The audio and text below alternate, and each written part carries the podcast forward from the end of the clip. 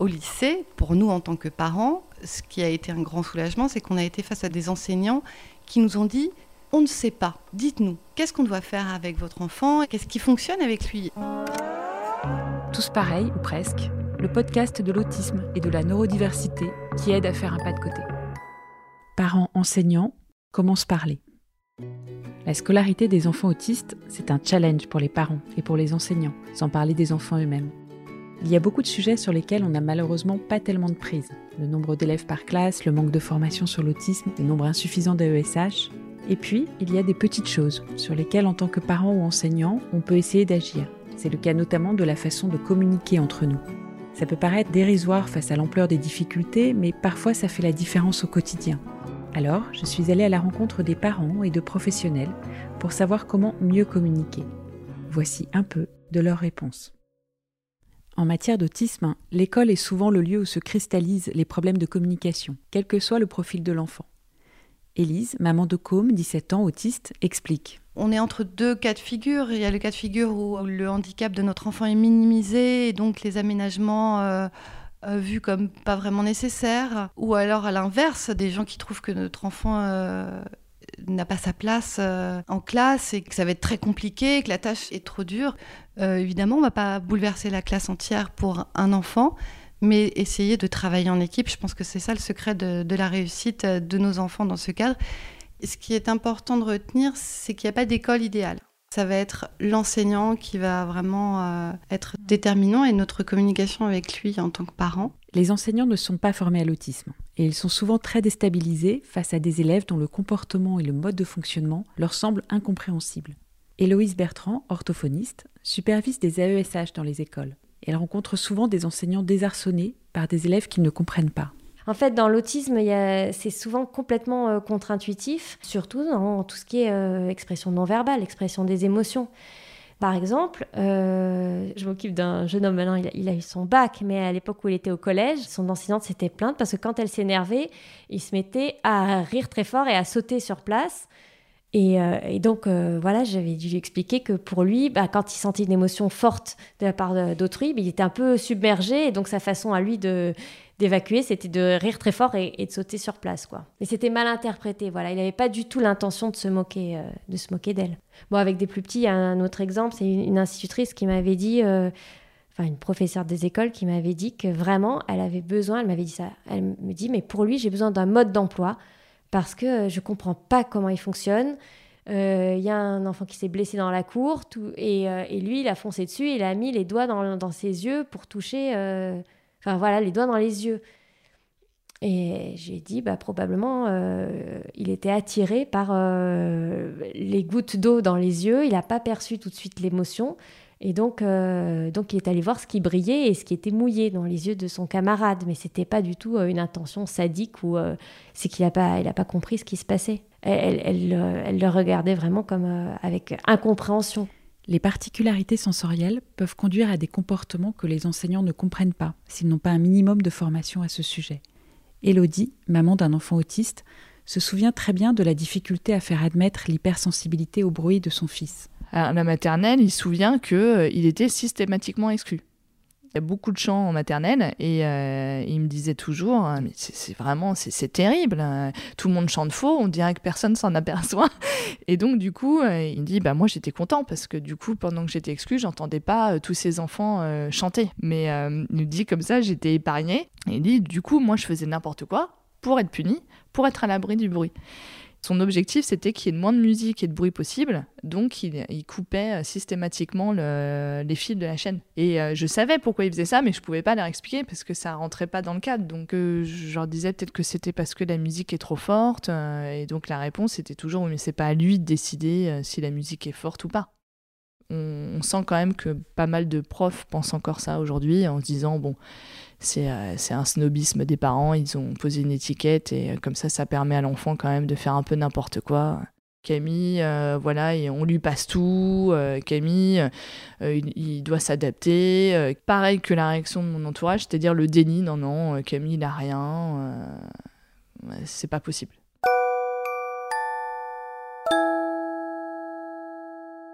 Des exemples de comportements qui mettent en difficulté l'enseignant, il y en a beaucoup et parfois les difficultés vont bien au-delà de celles qu'on vient d'évoquer.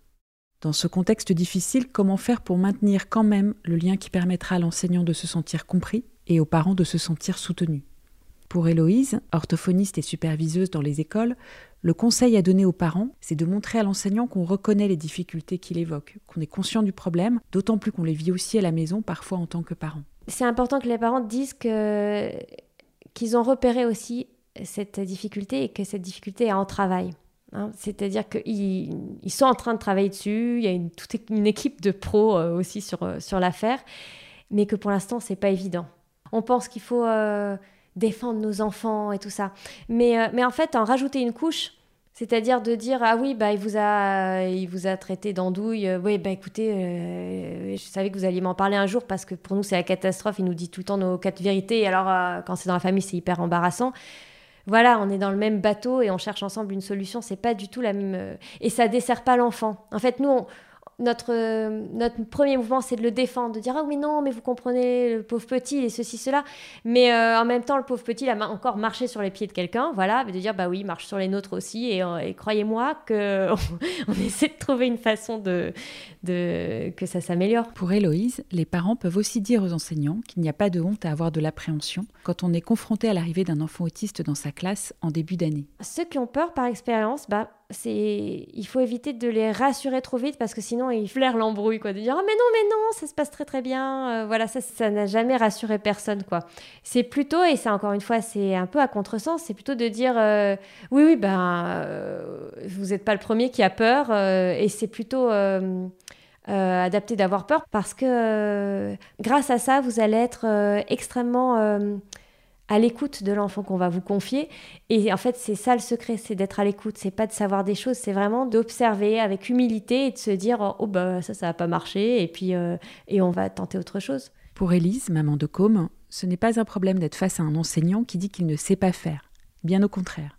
Au lycée, pour nous en tant que parents, ce qui a été un grand soulagement, c'est qu'on a été face à des, des enseignants qui nous ont dit on ne sait pas. Dites-nous, euh, qu'est-ce qu'on doit faire avec votre enfant? Est-ce qu'on doit euh, plutôt, qu'est-ce qui fonctionne avec lui? Euh, Est-ce que ça fonctionne de lui demander de nous regarder dans les yeux?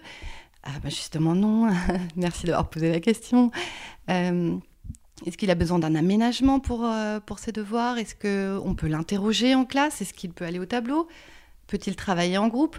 Donc on avait des enseignants qui étaient chacun donc dans leur, dans leur discipline un petit peu euh, déboussolés par le comportement et l'attitude un petit peu différente de comme en classe, et qui sont directement venus nous voir et qui ont fait preuve de beaucoup d'humilité. Et c'était très, très confortable de travailler avec eux. Euh, chacun faisait du mieux qu'il pouvait pour euh, apporter des aménagements et faciliter les choses pour lui. Tous pareils, ou presque, le podcast de l'autisme et de la neurodiversité qui aide à faire un pas de côté.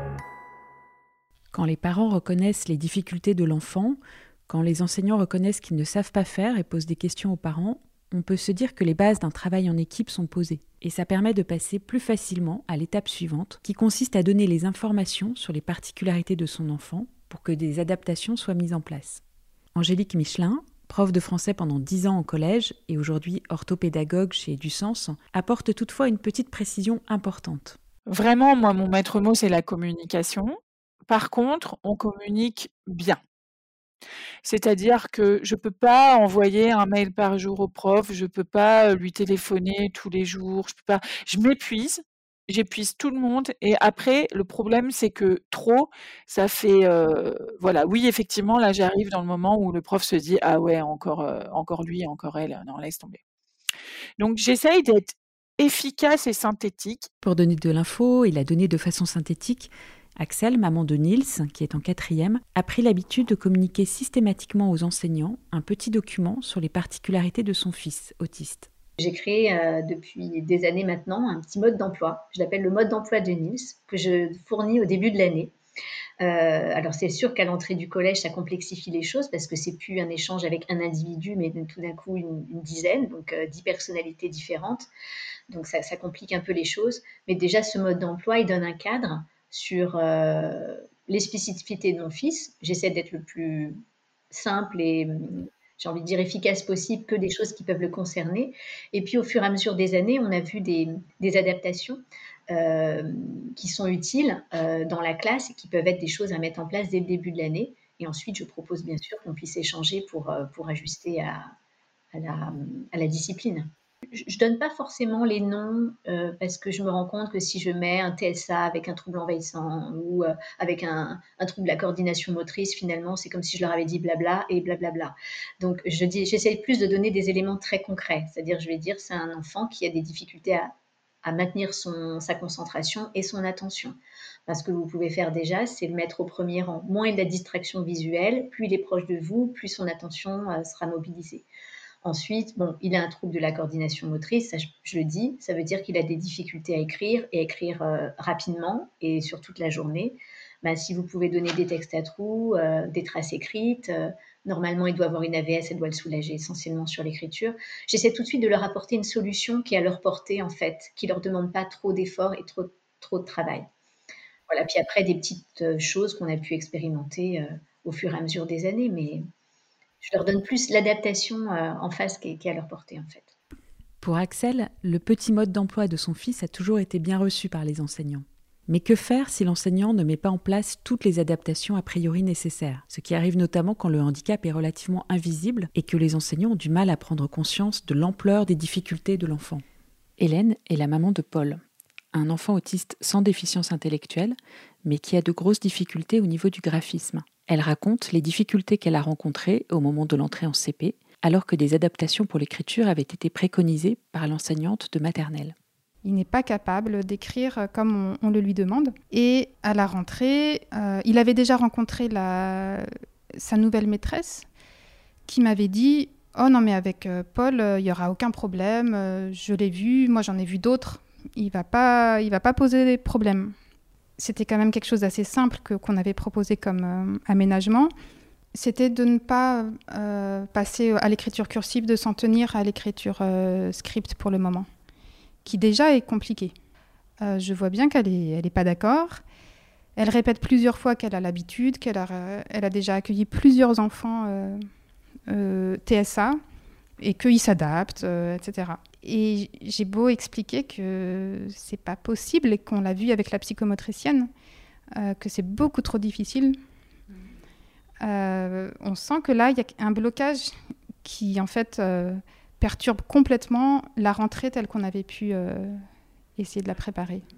On va faire venir la psychomotricienne.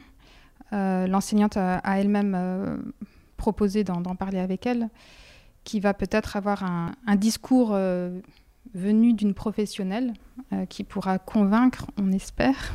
Quand il y a un désaccord sur la mise en œuvre des adaptations, une première solution est effectivement de faire appel à un des professionnels qui suit l'enfant, psychologue, psychomotricienne.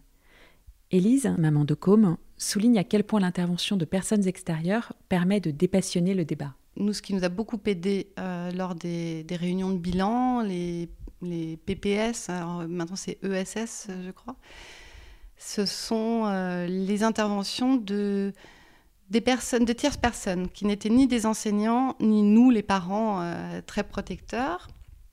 Donc les, la psychologue euh, de Com, l'orthophoniste de Com, ces personnes-là permettaient de poser les choses de manière dépassionnée, sans, sans l'affect que, que son père et, moi pouvions euh, mettre dans, nos témoignages.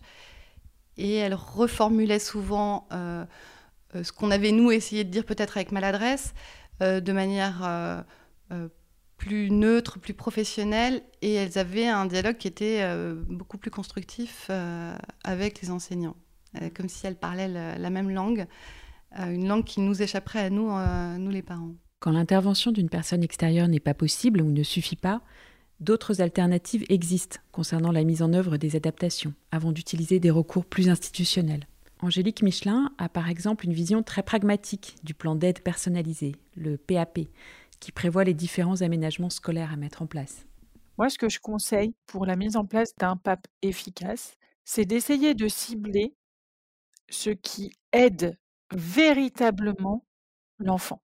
Je vais essayer de communiquer avec mon enfant sur ses besoins et moi ce que j'observe de ses besoins et je vais cibler vraiment, je je sais pas, deux, trois choses qui aident énormément, les plus efficaces.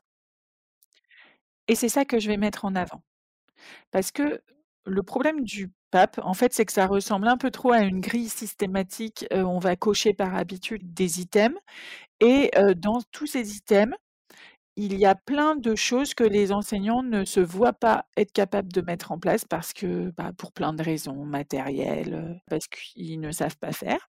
Autant faire gagner du temps à tout le monde et de dire: «Écoutez, on va cibler». Alors, vraiment, je sais que c'est rageant, mais, voilà, les parents, bien sûr qu'ils voudraient que tout soit mis en place pour leur enfant, mais prenons conscience de ce qui existe comme réalité, ça n'est pas possible. Je ne vais pas partir dans un débat sur, l'école inclusive, mais voilà.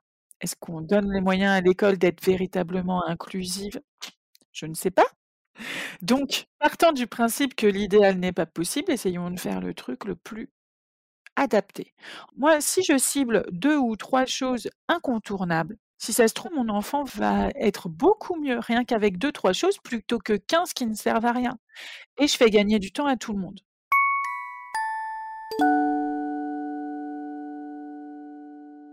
Pour créer une relation de confiance et de partenariat autour de l'enfant, il y a aussi ces marques d'attention qui vont permettre de se parler d'humain à humain, notamment pendant les entretiens parents-prof qui tournent parfois au dialogue de sourds ou au sport de combat. Angélique Michelin a deux casquettes, celle d'enseignante, mais aussi celle de maman de deux enfants atypiques. C'est peut-être ce qui lui permet de se mettre plus facilement à la place de l'un ou de l'autre. C'est difficile de s'imaginer le quotidien d'un enseignant, en fait. C'est très difficile. Parce que tout le monde est allé à l'école, donc tout le monde a l'impression de savoir ce que c'est que l'école. C'est pas vrai, tu sais pas ce que c'est que l'école tant que tu l'as pas vécu de l'autre côté. Rapidement, tu peux être un petit peu face à quelqu'un qui se méfie et je crois que la première chose à faire dans les entretiens, même des entretiens qui se sont extrêmement mal passés pour moi en tant que mère, la seule chose qui est parvenue à calmer, c'est de dire: «Écoutez, il y a une seule chose que vous devez savoir, c'est que je suis le parent qui s'inquiète pour son enfant. Je m'inquiète pour mon enfant.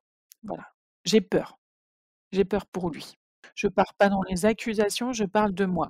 Cette façon de faire que décrit Angélique et qui est théorisée dans la CNV, méthode de communication non violente, amène à parler de ses propres besoins et à essayer d'entendre celui de l'autre. Combien d'entretiens se passeraient différemment si l'enseignant réalisait que le parent qui est face à lui n'arrive pas vierge à cet entretien, mais qu'il a déjà derrière lui un long parcours de portes qui se ferment, de professionnels qui le jugent, de batailles administratives pour obtenir la moindre aide matérielle, ce qui peut expliquer parfois une sensibilité exacerbée et une certaine colère. Élise souligne à quel point c'est précieux pour un parent d'enfant autiste que l'on parle aussi des choses qui avancent, même si ce ne sont que des micro-progrès et que d'énormes difficultés demeurent. J'avais beaucoup de retours euh, sur ce qu'il ne savait pas faire, sur euh, les choses qui ne fonctionnaient pas euh, au début de sa scolarité. Euh, j'avais peu de retours sur ses réussites et parfois c'était à moi d'expliquer en réunion de, bilan. mais j'ai noté qu'il avait fait cette chose-là qui était quand même une réussite pour lui. Vous savez, c'est difficile. Et il l'a fait, un exposé par exemple c'était moi qui devais les amener à reconnaître euh, certaines réussites. Pour un parent qui vient chercher son enfant tous les jours la boule au ventre en se demandant quelles vont être les mauvaises nouvelles du jour, ça n'a pas de prix d'avoir un retour positif sur une toute petite chose qui s'est bien passée. C'est un peu les mêmes attentes côté enseignant, comme le rappelle Angélique, avec sa double casquette de parent et prof. Trop souvent, on dit ce qui va pas, on dit pas ce qui va. moi, je, je pratique la reconnaissance et le merci à haute dose, la gratitude à tous les étages dire bah, quand vous avez essayé ça, ok, ça n'a pas forcément abouti, mais franchement, ça nous a fait chaud au cœur de voir que vous aviez essayé.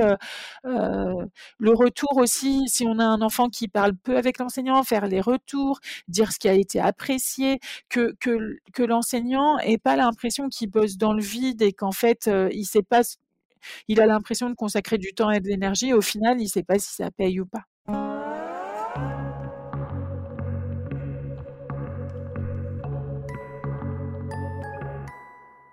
Cet épisode se termine et j'ai un peu peur. peur de donner des conseils qui ne pèsent pas lourd face à l'ampleur de la tâche en matière d'inclusion scolaire et face à la souffrance des parents et de certains enfants lorsqu'ils sentent que le système ne parvient pas à les accueillir. Vous l'aurez compris, j'ai conscience que cet épisode ne va pas révolutionner la situation globale des enfants à besoins particuliers à l'école. Par ailleurs, quand la relation devient trop dégradée, ces conseils doivent laisser place à d'autres types d'actions et à des recours plus formels. En attendant, j'espère que cet épisode apportera un peu de matière à réflexion, aussi bien du côté des parents que de celui des enseignants, sur la façon de créer un partenariat indispensable à la progression des enfants. Tous pareils, ou presque, le podcast de l'autisme et de la neurodiversité qui aide à faire un pas de côté.